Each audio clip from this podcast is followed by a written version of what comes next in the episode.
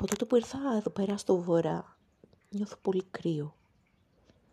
Νιώθω ότι δεν υπάρχει αυτό το χουλιάρικο συνέστημα που είχα στην Αθήνα όταν ξυπνούσα, που ήμουν αγκαλιασμένη με κουβέρτες και κουβερτάκια μικρά και διάφορα και ξυπνούσα από ένα όνειρο, ας πούμε, στη Λιακάδα, με τον ήλιο να χαϊδεύει το πρόσωπό μου και να ζεσταίνομαι, ας πούμε, και να νιώθω όμορφα. Εδώ πάντα έχει κρύο όσο και να σκεπαστώ με το πάπλωμα, όσο και να ανάψω το καλοριφέρ και το αερόθερμο και όλα τα υπόλοιπα, πάντα κρυώνω. Νιώθω ότι ακόμα και τώρα που το χέρι μου κρατάει το κινητό, ας πούμε, το έχει παγώσει. Ενώ έχω το καλοριφέρ στις 25 και είναι Απρίλιος και ναι. Το τελευταίο καιρό προσπαθώ να μην πέσω ψυχολογικά, αν και δεν είναι εύκολο, και να κάνω πράγματα πάλι. Γενικά περνάω αυτές τις φάσεις που πότε κάνω πράγματα, πότε όχι τόσο. Αυτή τη στιγμή ακόμα τυχιακή και κάτι άλλες εργασίες δεν τις έχω ξεκινήσει, αλλά ευελπιστώ ότι μες στο Πάσχα θα συμβεί αυτό γιατί νιώθω την έμπνευση να έρχεται και για φωτογραφίσεις και για όλα τα υπόλοιπα. Τη βδομάδα αυτή κάναμε ένα κόμιξ με τους μαθητές μου της ζωγραφικής το τυπώσαμε. Ε, σε, κάποια, σε κάποιους βοήθησα περισσότερο, σε κάποιους λιγότερο. Αλλά σημασία έχει ότι οι περισσότεροι εκφράστηκαν, ας πούμε, μέσα από τα σχέδιά τους ή μέσα από τα κείμενά τους και ότι βγήκε κάτι ωραίο.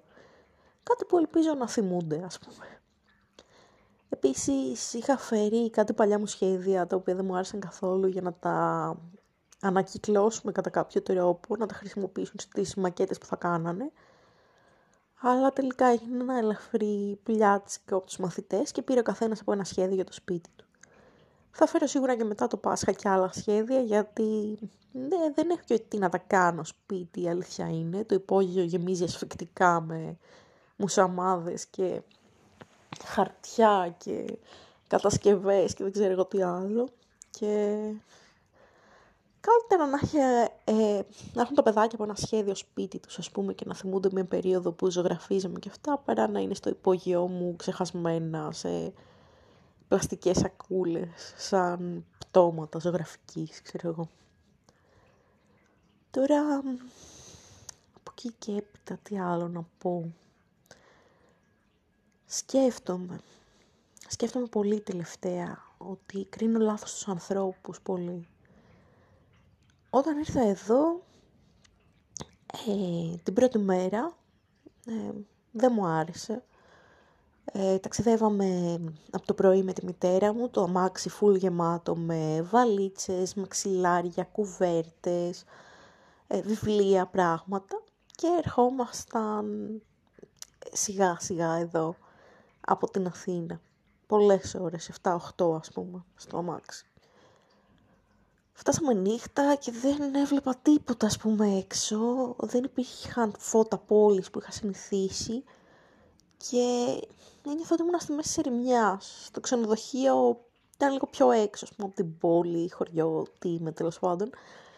Και μου φαινόταν πολύ καταλημμένο και με είχε πιάσει μια έτσι θλίψη ότι τώρα εγώ που πάω, ας πούμε, εδώ πέρα και μόνη μου και ούτως ή άλλως είχα πάρει το διευθυντή τηλέφωνο, είχα βρει το τηλέφωνο του να τον ενημερώσω ότι θα έρθω να αναλάβω υπηρεσία και εντάξει μου φαίνονταν λίγο μυστήριος στο τηλέφωνο. Και λέω εντάξει τώρα που μπλέκουμε και το σκεφτόμουν βέβαια, τότε ήμουν με τον Άγγελο και σκεφτόμουν ότι τώρα είμαι κοντά του, πολύ πιο κοντά από, από τη Αθήνα ας πούμε ότι θα πηγαίνει στα Σαββατοκύριακα να βλέπει τους γονείς τους στη Βέρεια, θα είμαστε δίπλα, θα έρχεται να βλέπει και εμένα. Η αδερφή του είναι στη Φλόρινα, ότι θα πηγαίνω Θεσσαλονίκη συνέχεια να τον βλέπω, ότι θα έχω το σπίτι μου επιτέλους και θα μπορώ να τον φιλοξενώ, ότι θα είμαστε μαζί και αγαπημένοι. Φυσικά όλα αυτά πριν ε, πάει με την Μπέννη και έτσι κάπως αφελώς ε, δέχτηκα αυτή τη θέση γιατί Ήδη είχε γνωρίσει την Μπέννη, ήδη παίζονταν κάτι, εγώ δεν είχα ιδέα και ήμουν έτσι στον κόσμο μου. το πρώτο καιρό την πρώτη μέρα μάλλον που πήγα στο σχολείο, πήγα με τη μητέρα μου, η μάνα μου είχε όλα μου τα πτυχία σε ένα ντοσιέ, τα πρωτότυπα και φωτοτυπίες, ε, ούτως ή άλλως η ίδια δούλευε στο δημόσιο πάρα πολλά χρόνια, ήταν καθηγήτρια αγγλικών ε, στη παραδίπλα περιοχή από αυτή που μέναμε, εμείς μέναμε βούλα, μένουμε ακόμα, και αυτή ήταν στην Κλειφάδα, ε, είχε οργανική θέση εκεί, οπότε ήταν 20 χρόνια σε αυτή την περιοχή, πότε σε γυμνάσιο, πότε σε λύκειο, έκανε αγγλικά και ιστορία. Ε, και ήξερε ακριβώς τι χαρτιά χρειάζονται, ότι πρέπει να τα έχουμε μαζί, ότι πρέπει να τα έχουμε φέρει σε άπειρα αντίγραφα, γιατί έτσι είναι. Πας στο σχολείο δίνεις αντίγραφα, πας στην υπηρεσία δίνεις αντίγραφα, να τα έχουμε και σκαναρισμένα όλα αυτά. Εγώ είχα στρεσαριστεί full, πρώτη φορά άλλωστε. Και τι έγινε λοιπόν και μπαίνει στο γραφείο. Εν τω μεταξύ εγώ είχα δει ότι είχαν πάρει άλλον έναν αναπληρωτή και φανταζόμουν ότι θα ήταν πάνω κάτω στην ηλικία μου. Γιατί λέω, εντάξει, είμαι ξέρω εγώ 30. Ε, θυμόμουν που μου λέγαν φίλοι μου που ήταν από άλλες πόλεις ότι οι δάσκαλοι τους καθηγητές τους ήταν νέοι σχετικά. Στην Αθήνα μεγαλώνοντας ε, και ειδικά πηγαίνω στο σχολείο Βούλα και Γλυφάδα που πήγα εγώ οι καθηγητές μας ήταν ένα βήμα πριν τη σύνταξη. Κάποιοι ήταν διευθυντές στη σχολεία και μετά ε, δύο-τρία χρόνια πριν τη σύνταξη έγιναν πάλι ξέρω εγώ, ενεργοί καθηγητές. Θυμάμαι ότι όλοι ήταν άνω των 62-63 στο Λύκειο, στο γυμνάσιο σίγουρα άνω των 55. Δεν υπήρχε κάποιος που να πεις ότι είναι κοντά στην ηλικία σου ή ότι είναι κοντά στην ηλικία των γονιών σου. Ήταν όλοι κοντά στην ηλικία των παππούδων μου αλλά πίστευα ότι εδώ, επειδή είναι ας πούμε και πιο ακριτική περιοχή, ότι θα έχει πιο νέους ανθρώπους, ότι δεν μπορεί να είμαι πιο νέα, ας πούμε, στο σχολείο. Ε, ερχόμενοι ωστόσο εδώ, ε, είχα δει ότι είχαν πάρει άλλον έναν αναπληρωτή, όπως είπα, και στο γραφείο του διευθυντή μπαίνει ένας κύριος που αν τον έβλεπα στο δρόμο θα έλεγα ότι είναι ο κρύπουλας της γειτονιάς που καλύτερα να τον αποφύγω που μάλλον όταν είναι σπίτι του είναι θυσμένο στο πορνό και ξέρω εγώ ε, δεν βγαίνει ποτέ και τρώει κάθε μέρα τυρόπιτες και έχει να φάει φρούτα 15 χρόνια. Και αυτός ο τύπος ε, που εντάξει λέω δεν μπορεί να δουλεύει αυτός εδώ. Ήταν πολύ χαμογελαστός και αυτά. Λέω εντάξει δεν κρίνουμε για την εξωτερική εμφάνιση ρε παιδί μου. Ε, μπορεί να είναι ο okay, τύπος, είναι και χαμογελαστός και ευγενικός. Και η φάση ήταν ότι ήταν πολύ ευγενικός. Είπαμε με τη μητέρα μου ότι ψάχνω να βρω σπίτι, βοήθησε, μου έστειλε κάποια τηλέφωνα για ανθρώπους που νίκιαζαν. Τελικά βρήκαμε το σπίτι το οποίο είχα ήδη, ε, ξέρω εγώ, συνεννοηθεί από την Αθήνα να μιλήσω για να το δω, ας πούμε. Όλα τα υπόλοιπα ήταν χάλια. Η μητέρα μου, εντάξει, δεν ήθελε να μείνω σε κάτι τύπου τρόγλι. Αν και το σπίτι μου μένω είναι στον τρίτο όροφο χωρίς ασανσέρ, οπότε είναι ok, είναι decent, αλλά εντάξει, έχει και αυτό το εμπόδιο, ας πούμε. Και ναι, αυτό ο συνάδελφος μετά άρχισε να μου μιλάει, δεν είχα πολλούς ανθρώπους να μιλάω, να κάνουμε παρέα, να είναι ευγενικοί μαζί μου. Οπότε λέω εντάξει, είμαι σε αυτή την περιοχή, είναι όλοι μεγαλύτεροι ηλικιακά, αλλά τουλάχιστον μπορώ να είμαι ευγενική και decent κλπ. Μετά ήρθαν και άλλοι καθηγητές που τους γνώρισα. Ε, οι περισσότεροι ήταν παντρεμένοι με παιδιά και μην πω ότι τα παιδιά τους σπούδαζαν κιόλας. Οπότε εγώ ήμουν σε μια κατάσταση παρατεταμένης εφηβείας θα έλεγα, γιατί πήγαινα από το ένα πτυχίο στο άλλο. Ε, δεν μπορώ να πω ότι στην καλών τεχνών ήταν όλοι νεαρά παλικάρια, γιατί είναι μια σχολή που αρκετοί πηγαίνουν μετά τη σύνταξη ή μπαίνουν με, μετά από πάρα πολλές προσπάθειες. Οπότε πάνω κάτω εγώ ήμουν στο μέσο όρο, ας πούμε, εκεί πέρα. Δηλαδή είχαμε στο εργαστήριο άλλα 6-7 άτομα που ήταν πολύ μεγαλύτερα από μένα και άλλα 4-5 πιο μικρά, αλλά όχι σε τραγικές αποστάσεις, να έχουμε 3-4 χρόνια διαφορά το πολύ. Και ήρθα σε ένα περιβάλλον γεροντοκρατούμενο, ας πούμε, ε, μετά γνώρισα και άλλους συναδέλφους που ήταν γύρω στα 40, ας πούμε, και, και που δεν είχα κάνει ποτέ παρέα με άτομα μεγαλύτερα από μένα, πέρα από ξαδέρφια μου, ας πούμε, ή θείους, αλλά δεν είναι ότι κάναμε ενεργή παρέα και ήμουν άνετη να τους μιλήσω στον ενικό ή να τους πω τα θέματά μου και αυτά.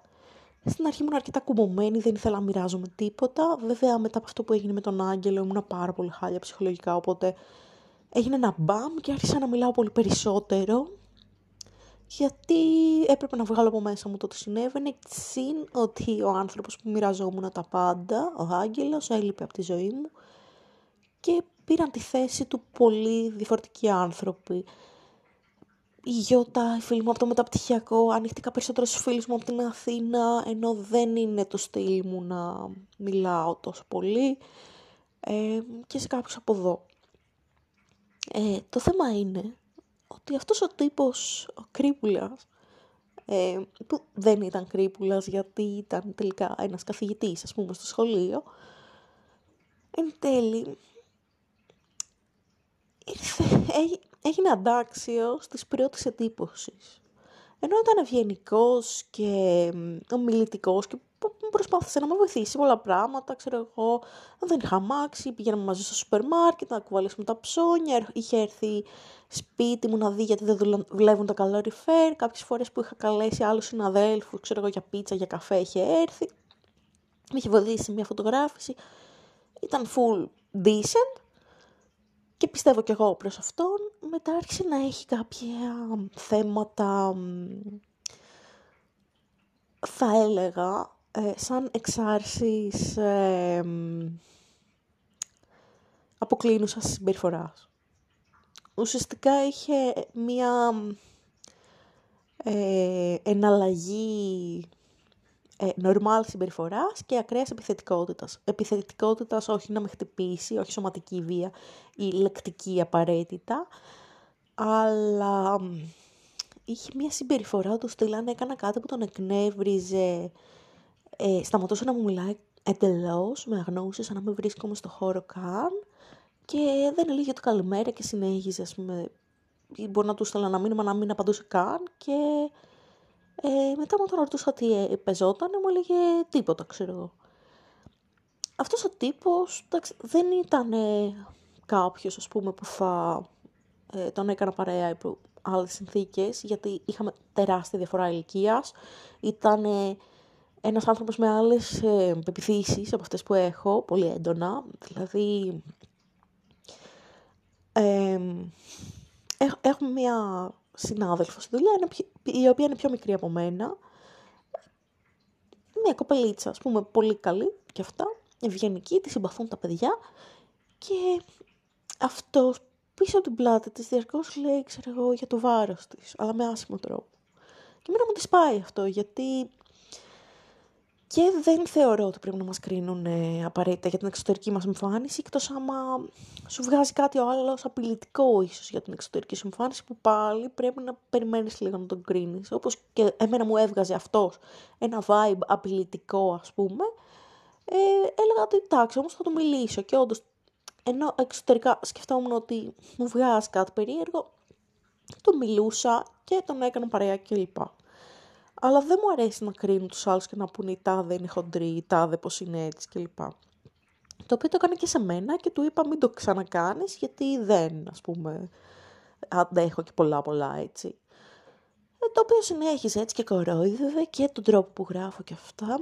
Και αυτό έβγαζε μια τοξικότητα. Δεν το έκανε εξ αρχής, αλλά σιγά σιγά το έκανε λίγο σε μένα, πολύ έντονα στους άλλους. Δηλαδή κορόιδευε πολύ έντονα άλλους συναδέλφους και τη συγκεκριμένη κοπέλα συνάδελφο.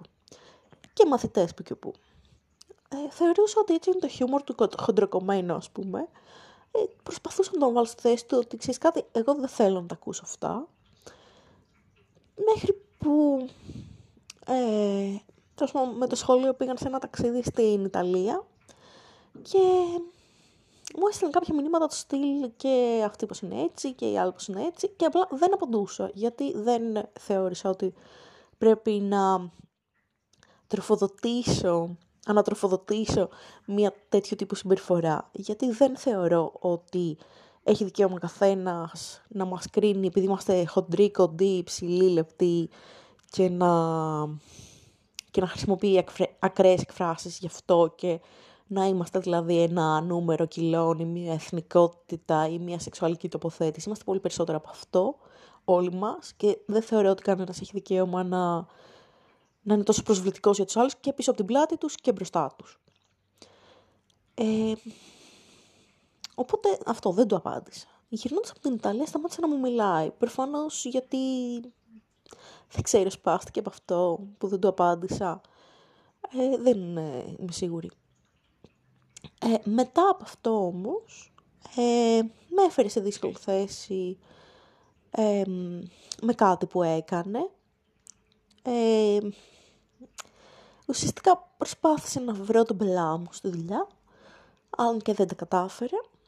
Και από εκεί και έπειτα με αγνοεί στο χώρο, σαν να μην υπάρχω. Περνάει όλες τις ώρες που δεν δουλεύει στο γραφείο του διευθυντή, κουτσομπολεύοντας φαντάζομαι. Και κρίνοντας τους άλλους με αναξιοπρεπή τρόπο, ας πούμε.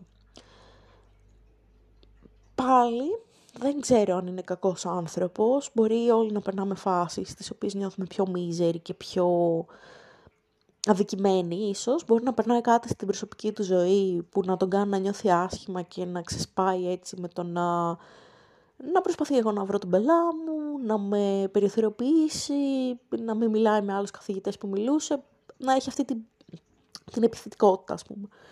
Ε, το, μάλλον την κυκλοθυμία, θα έλεγα, να είναι έτσι κυκλοθυμικός. Παρ' όλα αυτά, τις τελευταίες μέρες σκεφτόμουν ότι γιατί να με πειράζει τόσο πολύ ότι κάποιος δεν μου λέει καλημέρα, κάποιος ο οποίος μου είχε πει όταν με γνώρισε, ότι εντάξει κάνουμε πολύ καλή παρέα, αλλά μόλις φύγεις από το σχολείο θα σε κάνω blog από όλα τα social media και δεν σου ξαναμιλήσω γιατί θα σε ξαναδώ και ποτέ, γιατί θα πας αλλού, σε άλλη πόλη, οπότε δεν έχει νόημα να διατηρηθεί μια παρέα, μια φιλία ε, έτσι. Και ήμουν σε φάση, τι λέει αυτός ο άνθρωπος, ξέρω, το μιλήσει τρεις φορές. Ε, και ναι, θα έπρεπε να περιμένω ότι είναι λίγο πιο έντονες οι αντιδράσεις τους συναισθηματικές. Δεν θέλω να πω στο όριο της, ας πούμε, ε, παθολογίας, το, αλλά θα πω ότι έχει μια έντονη κυκλοθυμικότητα, ας πούμε. Ε, και σκεφτόμουν γιατί να με ενοχλεί αυτού του τύπου η συμπεριφορά ε, ή ας πούμε γιατί να με ενοχλεί το ότι, το τι είχε γίνει με τον Άγγελο, το ότι αφού χωρίσαμε ήθελε να μιλάμε, προφανώς εγώ δεν μου έλειπε, αλλά δεν θα έπρεπε να του μιλάω. Και να με ενοχλεί το ότι με προσέβαλε και με έβρισε την τελευταία φορά που μιλήσαμε, ή τις τελευταίες τέλος πάντων ο Άγγελος που μου, γιατί να, να μου λέει ο Άγγελος ότι δεν αξίζει και ότι είμαι τραγική ας πούμε και να με πειράζει τόσο πολύ και να το σκέφτομαι τις μέρες. Γιατί να μου λέει ο άλλος, ξέρω, να μην μου λέει τίποτα και να με ενοχλεί. Και μετά σκέφτηκα ότι κυριολεκτικά ε, ασχολούμαι πάρα πολύ με τη γνώμη των άλλων και με καθορίζει. Όχι σε σημείο, ας πούμε, να κουτσομπολεύω τους άλλους, αλλά σε σημείο του να, του να με ρίχνουν ψυχολογικά πάρα πολύ αν μου κάνουν κάτι άσχημο, να με επηρεάζουν. Να είμαι σε μια καλή φάση της ζωής μου, να έχω πετύχει κάτι και να γίνει κάτι ας πούμε άσχετο και να με ρίξει ψυχολογικά. Και για να είμαι πιο συγκεκριμένη, όσο ήμουν ας πούμε με τον Άγγελο πέντε χρόνια, ε, εκδόθηκαν, δηλαδή τώρα θα βγει άλλο ένα, εννιά βιβλία λογοτεχνικά δικά μου. Που το έχω ξαναναφέρει εγώ όταν ήμουν έκτη δημοτικού, είχα γράψει μια έκθεση που έλεγα θέλω να γίνω συγγραφέας, τελεία, ας πούμε. Ε, και αυτό ήταν κυριολεκτικά ένα όνειρο που δεν περίμενα ότι θα πραγματοποιηθεί ποτέ. Το είχα πολύ ψηλά στο μυαλό μου ότι δεν γίνεται, το, να το αποδεχτώ ότι δεν θα γίνει και τελικά έγινε. Γιατί μετά από 9 βιβλία ε, μιλάμε για, ε, ας πούμε, πώς να το πω, μιλάμε για κάποιο τύπο επιτυχία, ας πούμε δεν, το, δεν ήταν ένα και έναν τυχαίο το γεγονός, είναι αρκετά πλέον. Οπότε πρέπει να το αποδεχτώ. Και αυτά τα βιβλία τα οποία ήθελαν κόπο να γραφτούν, είμαι περήφανη που έγραψα αυτές τις ιστορίες, που τα κατάφερα, που μου άρεσαν οι χαρακτήρες που δημιούργησα, η πλοκή, όλα αυτά, που το είδαν εκεί οι εκδότες ότι ήταν ωραία και τα εξέδωσαν, που διάφορα πράγματα, που βλέπω κριτικές κατά καιρούς που αρέσουν σε ανθρώπους κλπ. Αντί να είμαι περήφανη για αυτά τα βιβλία, θυμάμαι τις περιστάσεις γύρω από αυτά. Το ότι πριν βγει το πρώτο μου βιβλίο, το ανέφερα και στο προηγούμενο podcast, ότι ο Άγγελος ε, είχε τσακωθεί μαζί μου, με είχε χωρίσει και ήθελε απλά να πηδιόμαστε σε ξενοδοχεία στη Θεσσαλονίκη, ας πούμε. Ε, το οποίο με έκανε να νιώθω φτηνή και, και άσχημα, τέλος πάντων, με τον εαυτό μου. Ε, οπότε δεν χάρηκα τότε βγήκε το πρώτο μου βιβλίο, γιατί σκεφτόμουν ότι για αυτόν που αγαπάω τίποτα. Είμαι σεξ σε ξενοδοχείο και τίποτα άλλο και να μην με πάρει και αγκαλιά μετά, γιατί το έχω χάσει σαν δικαίωμα. Ε, όταν βγήκε το δεύτερο βιβλίο μου, ήδη είχε πεθάνει ο πατέρας μου, ήμουν χάλια ψυχολογικά γι' αυτό, αλλά ήμουν χάλια και γιατί, μάλλον με τον Άγγελο. Όταν βγήκε ένα παραμύθι που είχα γράψει επίσης, είχαμε τσακωθεί πριν την παρουσίαση το καλοκαίρι των βιβλίων μου, ε, είχαμε κανονικά χεστεί ας πούμε και μετά την παρουσίαση είπε ότι δεν θέλω να μου ξαναμιλήσει και λοιπά.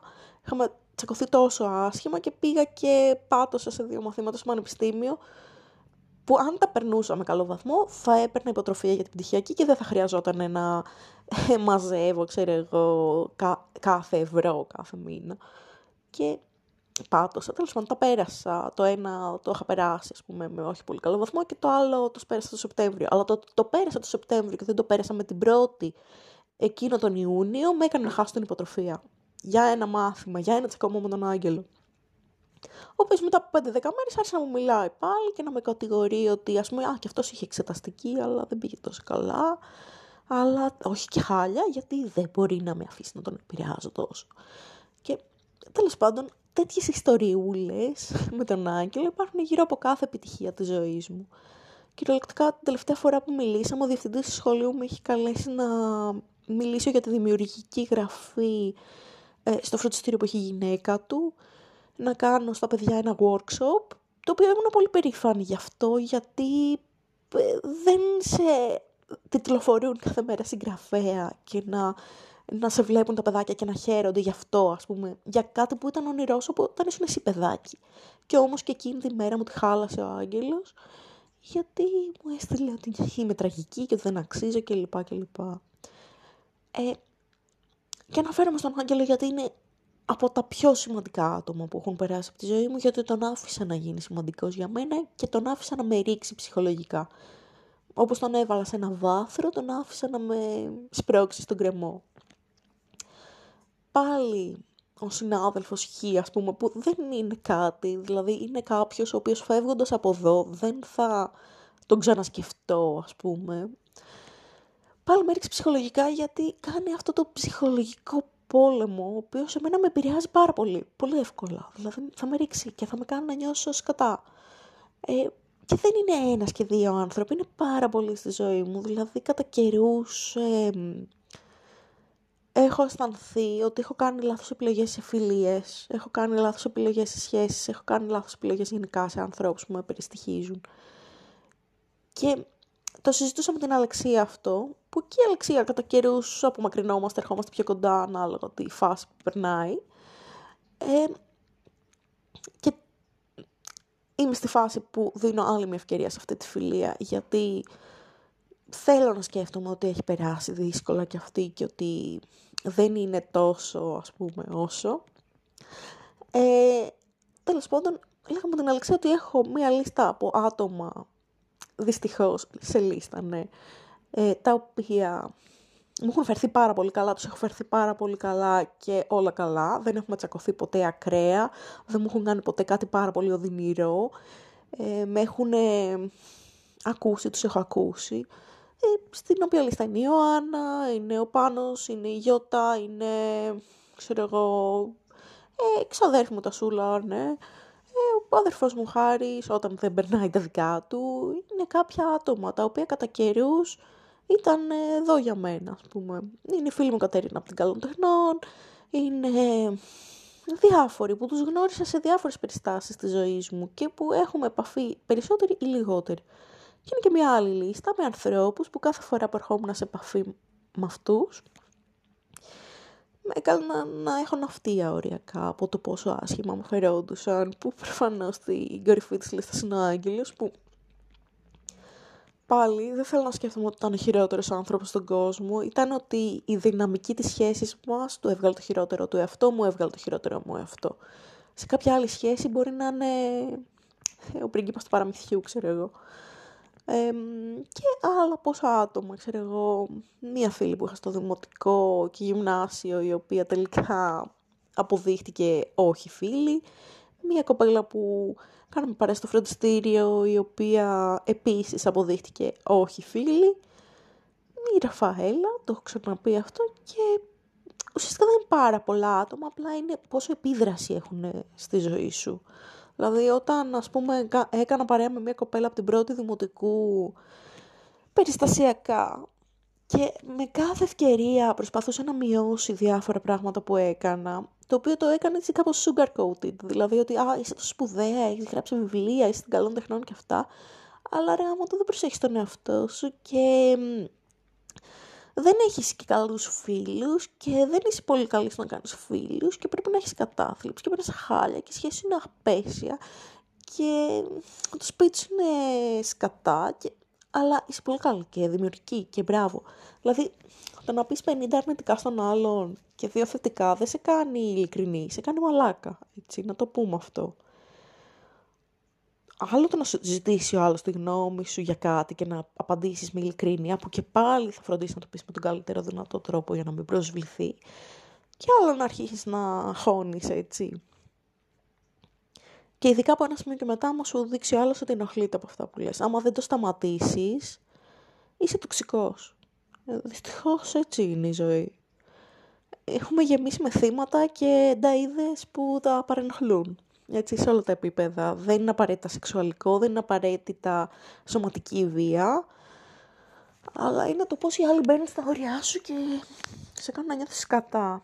Και ή πρέπει να μάθεις να υπερασπίσεις τον εαυτό σου, ή να τους ε, διώξεις από τη ζωή σου άμα δεν μπορείς να τους αντιμετωπίσεις. Και δυστυχώς έτσι είναι.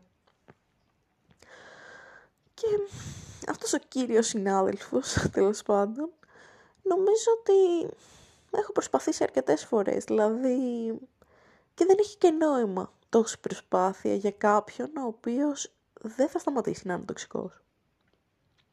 Έχει φτάσει μια ηλικία που δεν διαμορφώνεται πλέον η προσωπικότητά του και δεν αλλάζουμε τόσο εύκολα συνήθειες.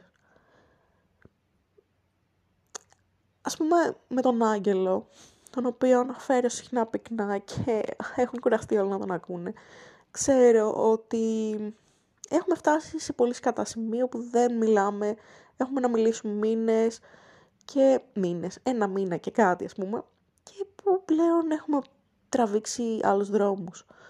Όμως για μένα, αν γινότανε και υπήρχε η συνθήκη στην οποία να ξέρω ότι θα είχα αποδεχτεί ότι αυτά που έκανε, τα έκανε για κάποιο λόγο και όχι στοχευμένα ώστε να πονέσω. Και αυτά που έκανα να καταλάβει ότι τα έκανα σε μια άλλη φάση της ζωής μου έχουμε, και να είχαμε οριμάσει και να ήμασταν σε μια συνθήκη στην οποία να σεβόμασταν ο ένας τον άλλον, τότε, ειδοποίηση από το Instagram, τότε νομίζω θα μπορούσαμε να ξαναμιλήσουμε.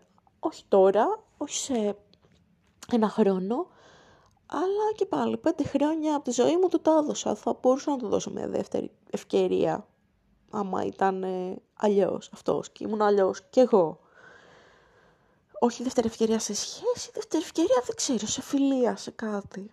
Αν είχαμε προχωρήσει και οι δύο τις ζωές μας τόσο, ώστε τα συμβάντα του παρελθόντος να έχουν ε, ξεχαστεί κάπως. Ή να έχουμε μάθει από αυτά και να έχουμε γίνει άλλοι άνθρωποι. Δεν ξέρω. Και αυτό γιατί αφιέρωσα τόσα χρόνια από τη ζωή μου σε αυτόν τον άνθρωπο και παρότι έκανε τόσα, τόσα, τόσα άσχημα πράγματα, με το δικό του τρόπο προσπάθησε και για κάποια θετικά. Αλλά στη δεδομένη φάση δεν νομίζω ότι είναι ότι θα ήθελα να του μιλάω, γιατί δηλητηριάζει στιγμές. Όταν, αν, αν σταματούσε να δηλητηριάζει στιγμές, τότε θα ξαναμιλούσαμε. Οπότε, για μένα αυτό, το να αφήσω ένα ανοιχτό περιθώριο σε κάτι που είναι μία στο εκατομμύριο, είναι πάλι κάτι που το πιστεύω, μόνο μου το είναι, ότι μπορεί να είναι μία στο εκατομμύριο, αλλά είναι μια πιθανότητα και αν τύχουν οι συγκυρίες να συμβεί, δεν θα την αγνοήσω γιατί είναι τόσο δύσκολο να γίνει. Τέλος πάντων. Τώρα, σε λίγη ώρα θα πρέπει να πάμε στη Φλόρινα με εκδήλωση. Έχω φάει, δεν ξέρω και έχω πόσο, γιατί αύριο φεύγω από εδώ και λέω δεν θα κάτσω να μαγειρέψω, ξέρω εγώ, και αυτά να λερώσω κατσαρόλες και αυτά βαριέμαι. Θα πάρω απ' έξω. Και λέω, εντάξει, θα πάρω απ' έξω, ε, μην πάρω ένα πράγμα και λένε, ποια είναι αυτή η τσίπησα. και πήρα, ξέρω, ένα μπέργκερ και κάτι νιόκι και νομίζω ότι θα πεθάνω από το φαΐ. Έφαγα το μπέργκερ και τα νιόκι τα άφησα για αργότερα, ας πούμε. Και η φάση είναι τώρα ότι κάθομαι και μιλάω τόση ώρα για δύο άτομα ουσιαστικά. Αλλά δεν έχω πει τα ευχάριστα γενικά αυτής της εβδομάδας που είναι το ότι ε, επιτέλους θα εκδοθεί αυτό το, το, τελευταίο, ελπίζω, ένα το βιβλίο που έχω γράψει. το οποίο, ας πούμε, μου στείλει χτες εκδότης, θα του στείλω κάποια στοιχεία. Θα γίνει μια παρουσίαση 14 Μαΐου στην Αθήνα. Ε, μου είπε ένας καθηγητής από την Καλό Τεχνών θα συμμετέχει στην παρουσίασή μου να με προλογίσει, το οποίο είναι πολύ σημαντικό. Θα είναι Αλεξία, θα είναι ε, ο κύριος Γρηγόρης που διαβάζει αποσπάσματα από τα βιβλία μου, που επίσης είναι πάρα πολύ σημαντικό. Ε, γιατί γενικά ε, το έχω πει άπειρες φορές ότι τα βιβλία του, έτσι όπως τα φυγείτε, εγώ τα έχω ακούσει άπειρες ώρες και με έχουν βοηθήσει σε πολύ δύσκολες στιγμές και τρέφω βαθιά εκτίμηση για αυτόν τον άνθρωπο που το έκανε αυτό και με ξελάσπωσε από δύσκολες καταστάσεις ψυχολογικές, ας πούμε, χωρίς να το ξέρει. Οπότε εντάξει, σιγά σιγά δημιουργείται ένα πλαίσιο θετικό για αυτή την παρουσίαση. Θα συμμετέχει και η Γιώτα, δεν ξέρω με τι τρόπο ακόμα, αλλά θα πει κάποια λόγια για μένα, θα πω κάποια λόγια για αυτήν, κάτι τέτοιο. Θα έρθει ο Άννα να φωτογραφίσει το event για πλάκα, ξέρω εγώ φαντάζομαι. Και θα είναι ωραία. Οπότε, ναι. Και επίσης ήρθε και ένα βιβλίο που είχα παραγγείλει, το οποίο ήταν... Ε, ας πούμε το περίμενα χρόνια να το βρω όχι α, το νούμερο ένα βιβλίο που ψάχνω χρόνια, αλλά ένα από αυτά που έψαχνα, ας πούμε. Οπότε συμβαίνουν και θετικά πράγματα, απλά δεν μπορώ να τα αντιμετωπίσω όλα θετικά, γιατί μαζί με τις θετικές καταστάσεις υπάρχουν και αρκετές δυσάρεστες και στεναχωριέμαι γι' αυτό, ας πούμε. Για τα δυσάρεστα πράγματα που συμβαίνουν όπως την τοξικότητα και τη θλίψη και όλα τα υπόλοιπα. Δηλαδή, χτες το πρωί ξύπνησα και είχα δει έναν εφιάλτη πολύ φρικτό, αλλά ξύπνησα σε ένα email του εκδότη που μου είχε στείλει ότι θα βγει το βιβλίο κλπ. Ε, ξύπνησα σε μία μέρα κάπως ήρεμη και κεφάτη και τώρα από εδώ και προσπαθώ να πάω παρακάτω. Ελπίζω αύριο ας πούμε φεύγω για Αθήνα, άμα φτάσει καλά, ελπίζω και γι' αυτό, ε, να δω τον αδερφό μου, να περάσουμε όμορφα και να δούμε τι θα γίνει από εδώ και μπρος. Ε, και στο μεταξύ θα φύγω Αθήνα και η βαλίτσα μου, ξέρω εγώ, είναι μια μικροσκοπική που έχω δανειστεί από το χάρι. Και σκέφτομαι να πάρω και μια τεράστια τσάντα που να βάλω κουβέρτες μέσα, γιατί όταν ήρθα εδώ πέρα είχα πάρει 15 κουβέρτες και δεν ξέρω πώς θα τις ε, γυρίσω πίσω στην Αθήνα αν δεν έρθει η μάνα μου τον Ιούνιο με το μάξι. Οπότε κάθε φορά που θα φεύγω θα παίρνω και δύο κουβέρτες να τις γυρνάω. Και μετά ξέρω εγώ θα πέσει παγετός εδώ πέρα Μάιο και θα μείνω χωρίς κουβέρτες. Το οποίο είναι πολύ πιθανό γιατί μιλάμε ότι έχω ανάψει το καλοριφέρ τώρα στους 25 βαθμούς και περιμένω να κλείσω την ηχογράφηση για να ανάψω και το αερόθερμο. Οπότε ναι. Αγωνιστικούς χαιρετισμούς από το παγωμένο αμύντεο και αν δώσω μια συμβουλή σε όποιον ακούει ακόμα, μην αφήνετε τοξικά άτομα να σας ε, πονάνε. Κάτε τους πέρα και αφήστε τους να τα βρουν μόνοι τους και να έχετε μόνο άτομα που σας κάνουν χαρούμενο στη ζωή. Αυτά από μένα. Καλή συνέχεια. Και αν δεν τα ξαναπούμε, καλό Πάσχα, ξέρω εγώ. Γεια σας.